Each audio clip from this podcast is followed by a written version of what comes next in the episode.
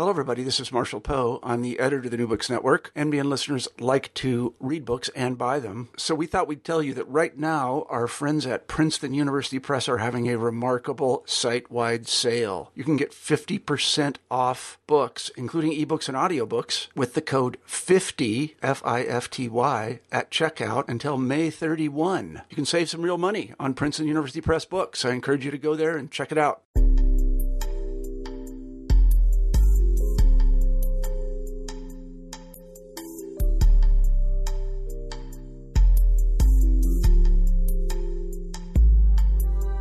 Hello, and welcome back to the New Books Network Gender Studies podcast.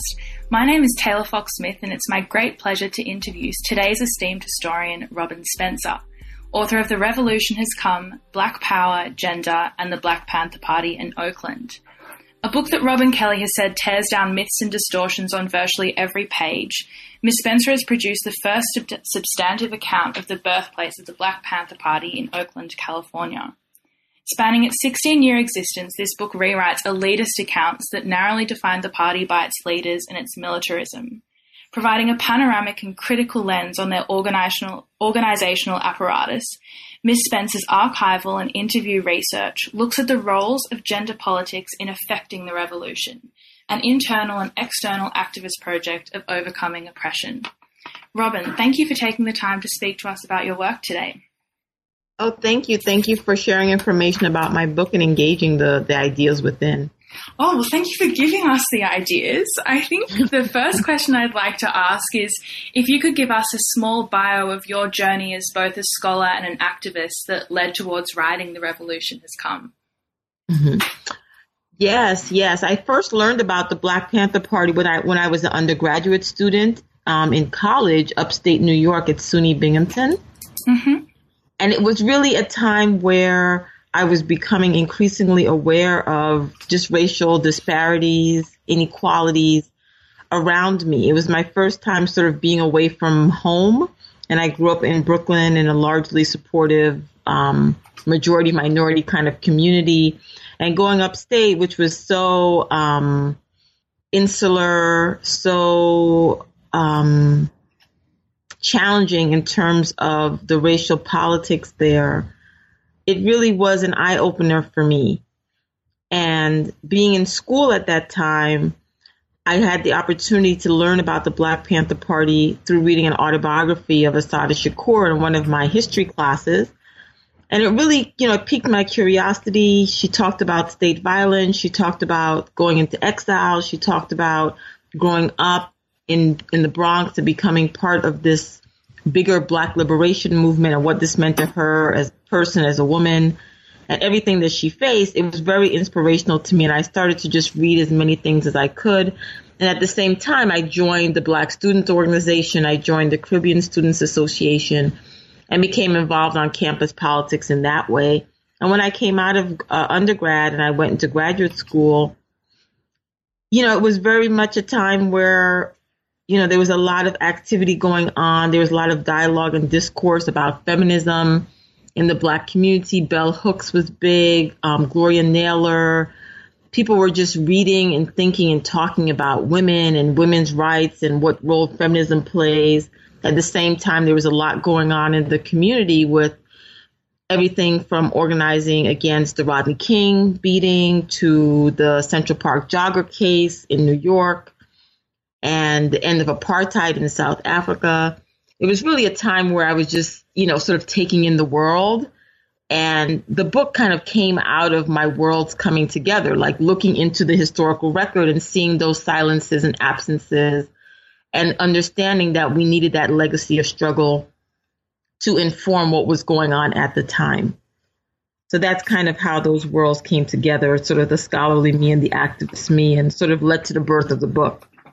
Yeah, excellent. I think what the really great point you made there is kind of rectifying these silences in our historical record and also in the way that we look at present racial and gender interactions. And one of the great strengths of the book is the story that you bring to life through the urban hub of Oakland.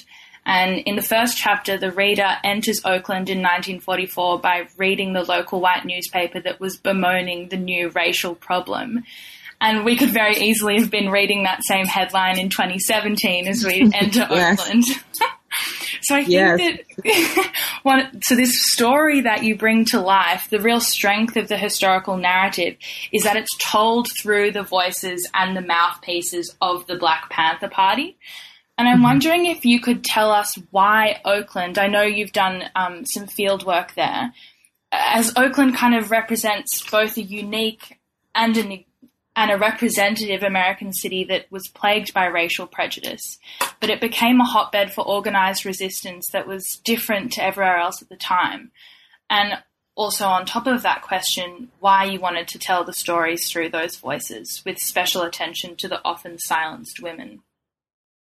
Definitely. I mean, Oakland, very much this is a, a local story, you know, with national um, and international even implications.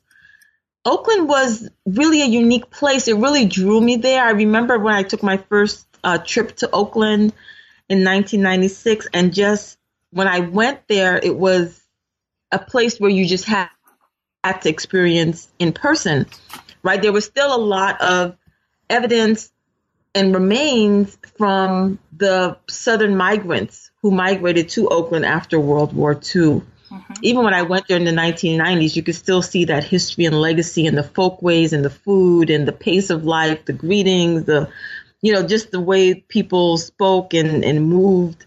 You know, it was a rhythm that was simultaneously an urban rhythm, but it had that sort of also this um, rural otherworldliness to it.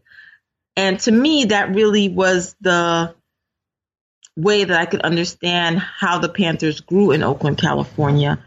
Thinking about the migrants of people who came there drawn by the industries that were created by the war, World War II, and the changes economically that happened after the war ended and the great promises of prosperity were unfulfilled. And it was a way for me to really understand what happened to housing in Oakland and how the spatial politics of Oakland had an impact on the origins of the Black Panthers. Like, for example, in Oakland, the way in which the geography of Oakland, you know, juxtaposed Chinatown with the, you know, the poor Black community. And, you know, the impact of having a large Mexican population there in pockets of Oakland. And what did this mean? And what did it mean for Oakland to be there in proximity to Berkeley? Right? It's just the you know it's just the borders between Oakland and Berkeley are very permeable, permeable, and then also have San Francisco there across the bay as a seedbed for all sorts of student activism at San Francisco State. So to me, that was the uniqueness of Oakland is that it was, you know, its own, it had its own local dynamics.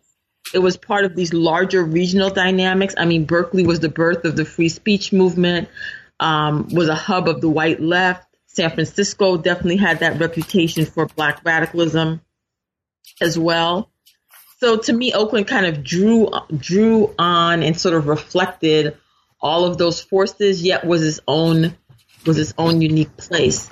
And it was very important to get those voices out there, the voices from Oakland that could talk about police brutality, not just as something that was rooted as a new thing in the 50s and 60s, but something that went back and was connected to these earlier waves of migration and the way in which the states sought to control and confine the people who came there. Mm-hmm. Right. So thinking about um, using those voices to tell those stories were very important, and especially women's voices. It was very important to me to, you know, let people know that, let the readers know that Black women were also victims of state violence, that they were victims of police brutality, and those were the stories that motivated people to get involved and be part of the Black Panther Party. That um, it was stories about unequal, unequal housing, poor education, police violence, as well as the upsurge, you know, against that from you know a war on poverty.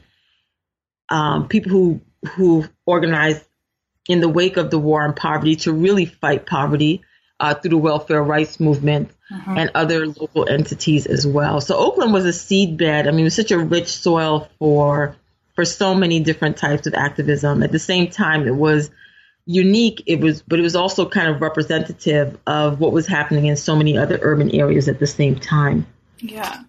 I think the really interesting point about Oakland that you made before is the permeability of the borders with Berkeley and San Fran. And I think that speaks to another point that the book really takes home is that the Black Panther Party was both theory and practice. And one of the battlegrounds that theory and practice was the use of self defense by the Black Panther Party against the rampant police brutality and state violence that was suffered by African Americans, both male and female. And mm-hmm. in 1966, when the Black Panther Party was created, you talk about the 10 point program that they wrote. And point seven of that program was to use self defense against police brutality. However, in that action of self defense and the theory of self defense, there seemed to be, as you write in your book, an uncritical um, conformity to heteropatriarchy and this appeal to manhood and masochism that played out in the use of self defense. I'm wondering if you could elaborate on that battleground for gender politics um, and mm-hmm. self defense with the Black Panther Party. Definitely. I mean, there was a long history, I think, of black women who picked up arms to defend their community, you know, dating back to people like Harriet Tubman, you know, who was liberating mm-hmm. the enslaved. However, because the 1960s was a time in which you really had the rise of ideologies which were focused on restoring uh, a manhood that many felt had been denied through this legacy of slavery or through the economic realities of the time, which left Black women um, oftentimes at the helm of their families. There was a real backlash against um, this ideal of, of women's strength and their ability, and especially their ability to def- to protect and defend uh, their communities. So I think for the Panthers, they really emerged in the context of all of those debates. On the one hand, there was the sense of protecting the community from police violence and who was going to do that you know, and I think that initially there was really the sense in the um, Panthers, based on their rhetoric, that of course it was going to be the brothers who did that. Mm-hmm. Um, and many people, including women, felt like, well, that was the way it should be. At the same time, the question was, well, what role were women going to play? And were they going to be equal partners in this? Or were they just going to be in the position of those who were weaker and needed defense, like women and children, you know, the, the tired narrative of men protecting women and children. So to me, the Panthers were intriguing because they they challenged that. They provided flexibility and different ways of interpreting that. When Tarika Lewis joined the Black Panther Party as the first uh, woman to join, you know, she was given the same weapons training um, as the men, and she was able to gain respect from her prowess and what she was able to learn um, from that skill of self defense. At the same time, there was always that tension there. I remember there's a song that Elaine Brown wrote, and it said something like, "We'll have to get guns and be men." And the question is, how does how was strength defined within the organization? Was that strength, in fact, gendered? How did different women think about that at different times, and how did that change over time?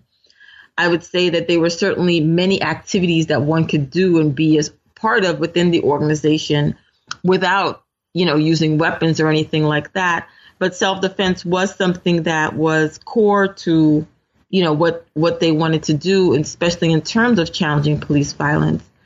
So incorporating women into that structure really transformed the structure. It wasn't just women with guns. It was, I think, women really challenging what it meant to be powerful, to be in control, to be defenders.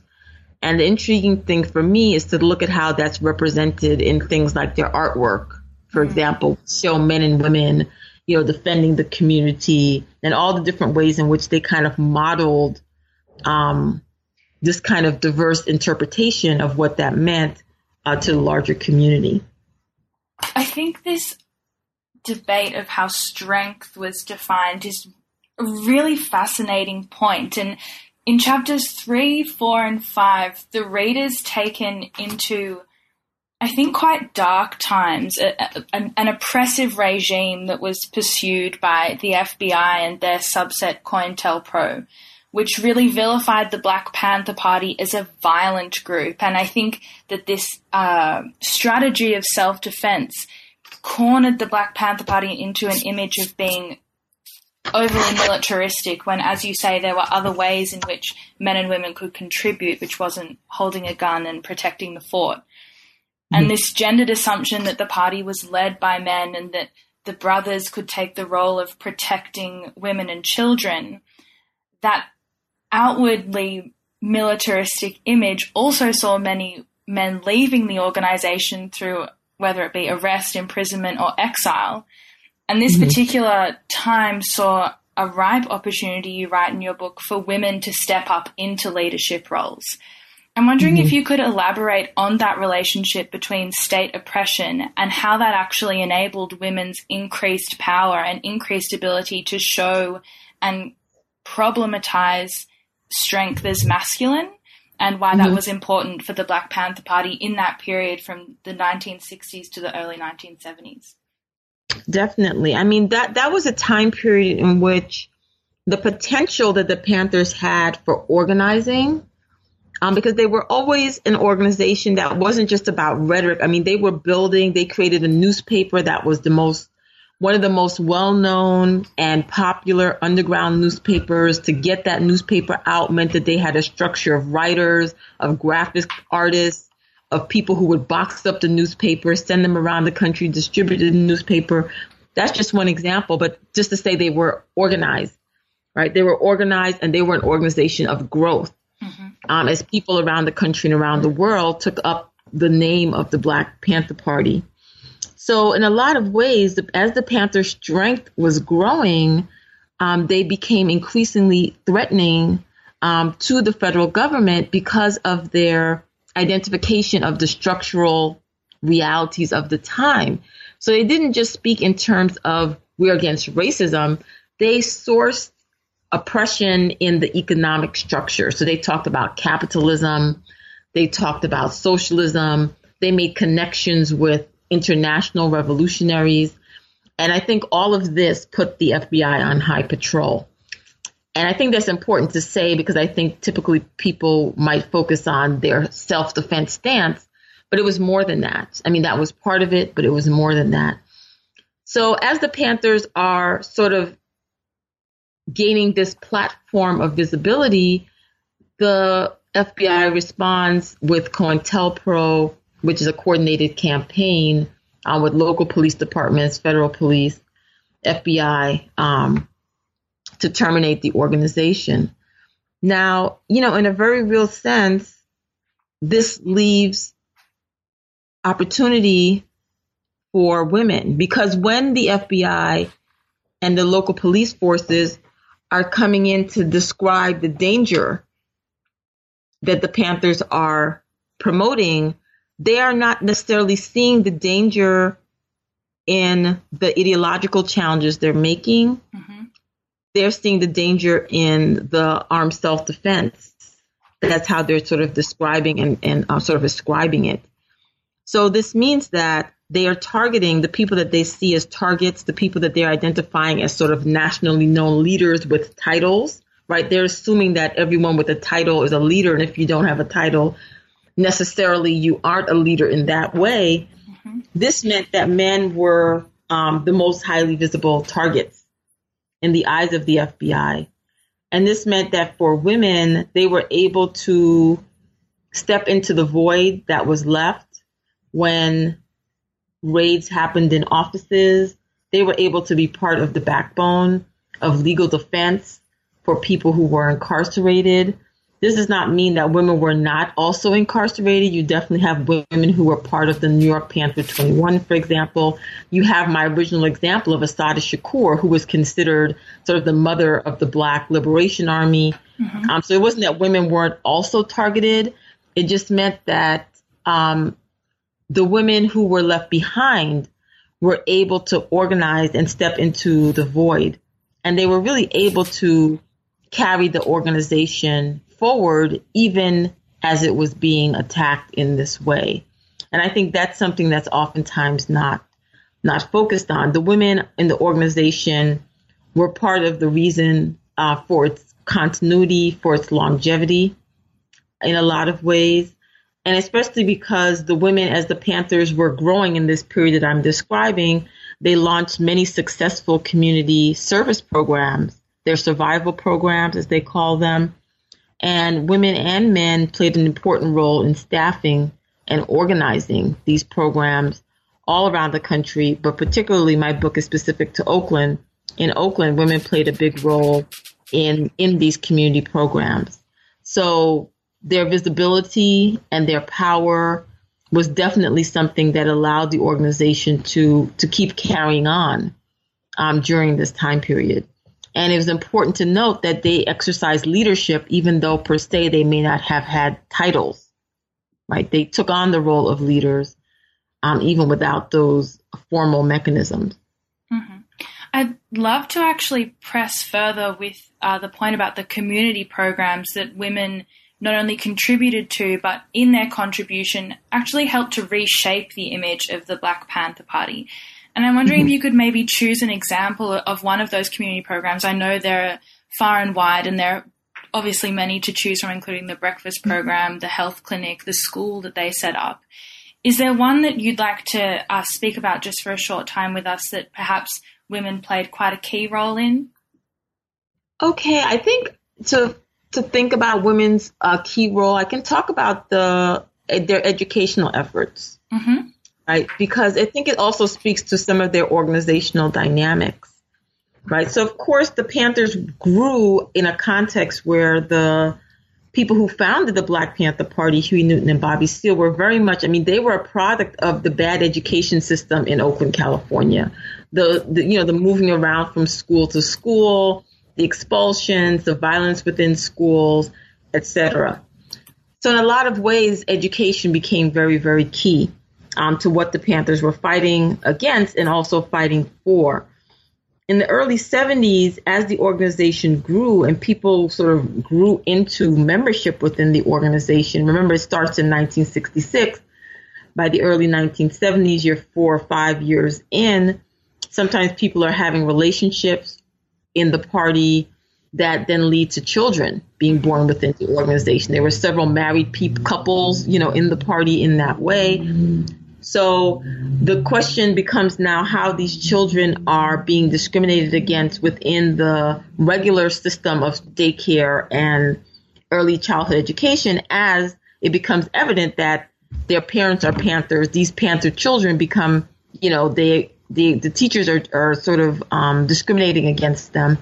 This is the first impetus for the Panthers uh, schools and it was really black women within the organization who really stepped up to one, um, demand that the organization sort of take a particular, um, you know, play a particular role in the education and protection of Panther children. And then when the Panther School um, became visible as a wonderful model of alternative education, other people outside of the Panther Party wanted to start going to the school. Mm-hmm. Right. Again, a reflection of how poor the schools were in Oakland and the fact that this Panther school was beginning to provide an incredible alternative and model. So you have women definitely playing a big role in the evolution of the Oakland Community School. Uh, Ericka Huggins, for example, um, who was uh, one of the leaders of the school, the women who worked at the school um, within the administrative structure, people like Donna Howell. Uh, there were many men and women who played a big role in the school. And it's important to note that, you know, the school took care of these children in a way that allowed their parents to center their political activism because now they didn't have to worry about their children's education.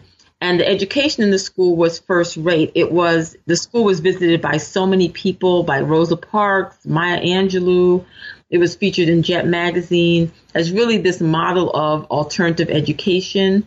Children within the school were grouped by ability, not age, which is again, it's a progressive principle that we hear about today mm-hmm. in progressive schools. um, in the U.S., but for them at that time, it was pathbreaking to sort of make that kind of thing. The children within the school had a role in the governance of the school. Uh, there was a children's committee. The children disc- um, ascribed discipline to each other and held each other accountable within the school. So, in a lot of ways, it was not just a, you know, a building with that that provided education. It was this alternative model of what education should look like. And Panther Women were very key in one conceptualizing that educational plan and vision for the school, and two in executing that plan. They were not the only one. There were many Panther men who were involved in the school at all levels, and they themselves, their activities in the school redefined, you know, manhood and what it meant to be an activist at the time these men who dedicated themselves to teach, take care of children in the Oakland Community School or in the Child Development Center that they had as well, which was kind of a daycare. So the school, I think, really provided a place for men and women to kind of broaden, challenge, and expand gender roles. But definitely, it was the leadership of women that that made the difference. This leadership is so interesting in these educational efforts because it not only straddles the community program and the survival through community self determination ethos, but also this idea of institutionalizing the activism and kind of permeating these boundaries between like community and governance. And one of the ways that they, the Black Panther Party also attempted to do this was through electoral politics. And one of your chapters, chapter six, actually looks at Bobby Seale's attempt at becoming mayor and mm-hmm. also Elaine Brown's campaign for city council. Mm-hmm. And I think it's really great how you put these two stories together because I, I think that campaign of Bobby Seale has kind of been absorbed into this uh, cultural memory of the Black Panther Party and the ways in which electoral politics were used to take the community efforts and put them into an institutional place that can possibly affect more change. But also the fact that Elaine Brown was part of that story and there were community efforts that bolstered both of their attempts to enter government at the local level. I'm wondering if we could elaborate on Elaine Brown there and what that electoral political story that she's a part of means for the gender politics of the Black Panther Party, but also the institutionalization of the Black Party at of the Black Panther Party at large. Mm-hmm. Okay, wonderful question. I mean, I think the the shift towards electoral politics, I think, is is such a fascinating case story of how Black Power evolved. And it's important to note that the Panthers, even in their early years, participated in electoral politics. They ran for third party campaign offices with the Peace and Freedom Party. Um, Huey Newton ran, Eldridge Cleaver, as well as Kathleen Cleaver, ran for offices, gaining thousands of votes. Of course, the goal of their third party campaign was not necessarily victory, but to raise awareness, to get publicity, and to sort of create an ideological challenge. Now, when we get to the 70s and it's Elaine Brown running, the goal for those campaigns were actually to take power, right? The idea was that Oakland would become this base of operations, would become this liberated community, and concentrating on what progressive black elected officials could do if they were elected to to these offices. So it's important to note that it wasn't just Bobby Seale's mayoral campaign, which of course was very important, but also Elaine Brown's campaign is essential as well. And I think the story of how the Panthers organized that campaign from the voter registration efforts that they mounted, which were tremendous, incredibly organized, the precinct work that they did was, um, you know, just incredible. They registered tens of thousands of people to vote at that time. They went out and they knocked on doors. They went on buses. They stood, you know, on street corners at bus stops. They went to churches. It was really a wide scale attempt to gain the support of the community. And I think, especially with Elaine Brown's campaign, that's important to note because the position that she was running for was really central. And the idea was that it wasn't just about having a mayor, you know, Bobby Seale as mayor, or even a black mayor that was accountable to the people. It was about putting as many people as possible into roles where they could have a, you know, have a way of bringing the voices of the community to bear on the larger political scene. So in addition to Elaine Brown, you have people running for school board presidents, um, people running on different local levels to be part of urban renewal efforts. The idea was at all levels to try to transform what politics looked like in Oakland. And um, to me, it's a very powerful initiative. In the wake of those electoral political battles, um, neither Elaine Brown nor Bobby Seale won the seats they were vying for. However, there did appear to be, um, for the Black Panther Party, a real time of struggle. A lot of resources had been put towards uh, the campaign for both of these individuals. And in your chapter 7, you look at the demise of the Black Panther Party. So, this is the period between 1977 and 1982. And you make a really interesting point through a really interesting use of historical sources, and that's the role that loneliness played in the demise of the Black Panther Party. And there's a really interesting story there about the Black Panther Party's unspoken dating policy and the insularity that that dating policy inflicted upon its members. I'm wondering if we could talk about that for a little bit. Sure. I mean, I feel like what I wanted to do with the book was really kind of give this kind of inside out view. And I think sometimes the the macro politics of it all. I mean, certainly the economy was changing in the late 1970s. The potential for revolutionary change felt different at this time. Certainly, all of those things were true. Even the global situation, it was not the heightened years of Vietnam and African liberation as it was in the late 60s by the late 1970s. But to me, it was really fascinating to think about it on the micro level and what did it mean to be part of this political organization and where were you by the late 1970s? If you started in 1966, by 1976, you are 10 years in. Mm-hmm. And perhaps you've dropped out of school and, and all of that, and you have lived within that organization. So the question about dating was very important.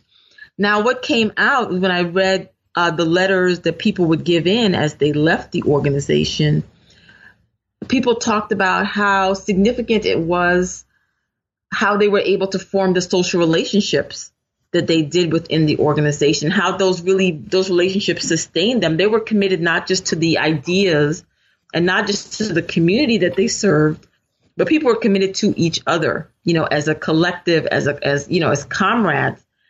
And it came out uh, in some of those letters that the Panthers' unspoken dating policy of women limiting their choice of partners to people within the organization, and men were not reciprocating in that same way. Mm-hmm. So the simple numbers game meant that if men are looking outside and inside for relationships, or women are solely looking inside, you know, one could quickly see how this be- could become an area of turmoil. And, you know, people talked about how there was that assumption that if a man dated a community sister, as it was called, that there was a high possibility that that sister would become politicized and join the organization. Mm-hmm. But if a woman dated outside of the organization, there was the sense that that man might question her political commitment or make demands on her that would allow would mean that she could not be as fully immersed in her world as a panther and potentially be drawn outside. And the women spoke about how betrayed they felt, um, how they felt that being a panther had transformed just even what they did every day. Right. So they were be, you know, they were full time panthers, 24 hours a day, seven days a week. And that meant that they, you know, there wasn't, you know, date night or any of these other sort of mainstream ideals around what a relationship might look like. There was political work, there was joy, there was humor, you know, there was all of that, but it wasn't, it was understood in a different kind of way. And they felt like it was only Panther men who could understand and relate to the demands, the pressures, the commitments that they had um, within within the organization. So this ideal of loneliness um, was very, very central as something that drove people out of the organization. Loneliness in terms of the, you know, the romantic relationships that they wanted to form. Also, people talked about wanting to spend more time with their children. Mm-hmm. Um, if they had children at that time, that that would be a reason. People also spoke about some of the hierarchies within the organization, um, bail money and who got bail money or how fast, if you were doing party work and you're still facing repression and you get arrested, how fast was the legal defense coming to get you out? Where did you fall on the priority list? You know, people felt um, in a real sense that their commitment to the organization and the deep love that they had um, for the mission of the organization oftentimes was not enough by this time to sort of bolster them against the way in which these very real world concerns were sort of eating out that commitment that was there. Um, lots of examples in that time of people talking about um, just bringing the community in more. We need more members. We need more, you know, we're shrinking. It was very clear that things were shrinking at that time. And the avenues of bringing new people in were difficult, which again makes the dating situation even more fraught, right? Because if the numbers are shrinking, and again, um, you know, that's sort of a shrinking uh, pool, pool of people um, you know that you're connected to. And I think the point you make about wanting to step beyond the macro view, like we have economic and political contexts that are urban, national, and international, which obviously framed the Black Panther Party, but through the inside out approach that you've taken, we can actually start to gauge the personal toll of the organizational apparatus, but also the personal toll of resistance and the personal toll of fighting against these oppressive forces that can sometimes seem so much larger than any human action we can uh, muster against it. And I think that this really intimate view of the way in which the Black Panther Party not only shaped and bolstered these people's lives, but it was also not easy every day. And there were challenges that were both political and personal. You hmm. mentioned in one of your concluding paragraphs that this is needed history, and I think after the past half an hour, it's very difficult, in fact, impossible to dispute that. What do you think, or what do you hope that your book can provide to both activists and scholars who are in resistant movements today, or are feeling as though they need, want to be part of something bigger to fight either ideologically or on the ground against current political contexts? Um, maybe mm-hmm. even in relation to Black Lives Matter or your own work with students or other activists in your own community and communities in America. I'm wondering how your book and how your work you wish or how you think it's playing into the current context of that. Mm-hmm. Excellent question. I mean, I feel like in some ways this book is right on time. Yeah. In terms of, of what it has to what it has to offer First of all, I think organizational history is so important. There are a lot of outraged individuals out there, many of whom are newly activated, let's mm-hmm. say by, let's say, the results of the US elections or Brexit or or whatever, but they're new to the movement, let's say, or new to seeking organized ways of resisting. Mm-hmm. And I think as an organizational historian, and, and who's written a book about the life and death of this organization, it shows the importance of that kind of discipline. I think it's today there's so many different ways of becoming involved. You can click on a link, you can send money here, you can you can do many things that oftentimes never uh, involve seeing another human being. However, I think this idea of the Panthers being in community, even if that community was contentious, it was hierarchical, it was problematic, but being in community, the fact that people lived together, the fact that they, you know, sought to work out what it meant to, you know, have the feelings that they had within an organization to bring in everything that they had as part of them growing up in the society that they did. So as individualists, as people who were committed to a certain gender ideology. The Panthers really tried not just to organize people to do political work, but they also tried to transform how one thought about that work and how and how even one defined what work was. Mm-hmm. Because in the Panthers, political work was not just the work that you did outside of the Panther homes and the communities with the people. Political work was also the work you did behind closed doors. Uh, when you were interacting with your comrades and housemates, who was going to wash the dishes? You know, who was going to cook the food? Who was going to take care of the children?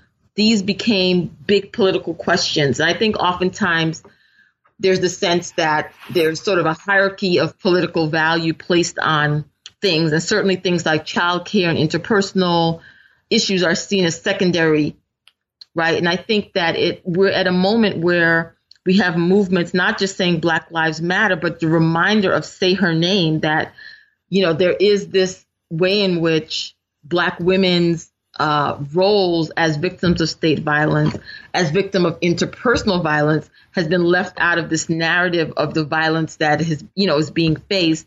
And how do we bring all of those things together? And I think that the Panthers history provides a window into how to create a movement that was trying to be the world it was going to become. Mm-hmm. At the same time, I feel like the movements today certainly have a more inclusive language around queer issues, um, homophobia, transphobia. There's definitely more um, discourse around that kind of inclusiveness about the need to be broad, about the need to be um, horizontal. The Panthers were very much a top down organization. And in some ways, as we see in the course of my book, that did not serve their larger political mission. Right. So in a lot of ways, I feel like the, looking at the Panthers sort of rise and fall sort of should hold up a mirror to organizers of today as they try to take the best from the Panthers legacy and move forward into what is certainly a very different political uh, political climate. Yeah. Excellent. So I think that we've come to the final question, which is now that this wonderful book is out for us all to read, what is next for you on your scholarly and activist journey? Well, I have become more and more aware of the way in which international events sort of have a huge impact on the social movements that happen in the US and vice versa. Mm-hmm. My newest project is on the movement against the Vietnam War in the black community in the 1950s, 60s, and 70s. And it really looks at how people of African descent in the US tried to have this global vision of justice. And I think when um, all of the protests were rising around Ferguson and Mike Brown and Trayvon Martin, and how that was shaped by what was happening in Gaza, for example, yeah. and different parts of the world, and the way in which activists sort of came together in this dialogue and realized the ways in which they were really arrayed, you know, the forces that were arrayed against them were the same forces.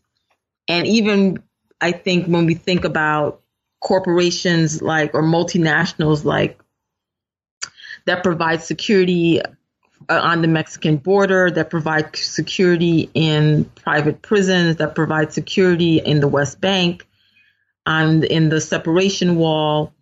You can really see all of those connections being made. And for me, I, my new project is really about those kinds of connections. How did activists in the U.S. understand Vietnam as a struggle that was not just happening in Vietnam, but that was so relevant to everything that was happening in the US at the time. And that I think is sort of reflective of some of the ways that my activism has been leaning towards, as well as some of the gaps, again, that I see in the scholarly literature, which tends to assume, again, that when we think about anti war activism, we're thinking about two men, Muhammad Ali um, who's coming out against the draft, and Dr. King, who's breaking silence in the late 1960s, speaking out in Riverside Church against the draft. I'm trying to bring in earlier actors, lots of women, grassroots people in urban areas who were talking about anti-imperialism and anti-Vietnam before that point. Well, that also sounds like another book that's very well timed. The internationalist perspective, I think, is something we often lose sight of, and there are possibly ties for solidarity that we're not seeking out if we are insular in our understandings of activism. So, thank mm-hmm. you so much for sharing with us all the amazing things that you have come to conclusions about and the revolution has come. Where can we follow where your journey comes next? Do you have a web page or a Twitter that any of our listeners could possibly follow and find you on? Yes, wonderful. Please follow me on Twitter at, at Race Womanist. So race, R-A-C-E, woman, W-A-M-A-N, and I-S-T, at Race Womanist on Twitter and then I do have a website for the book, which is just the title of the book. So it's www.therevolutionhascome.com. Thanks so much, Robyn. Thank you so much for your time and for speaking with us. We really appreciate it. Thanks so much, Taylor. I appreciate it.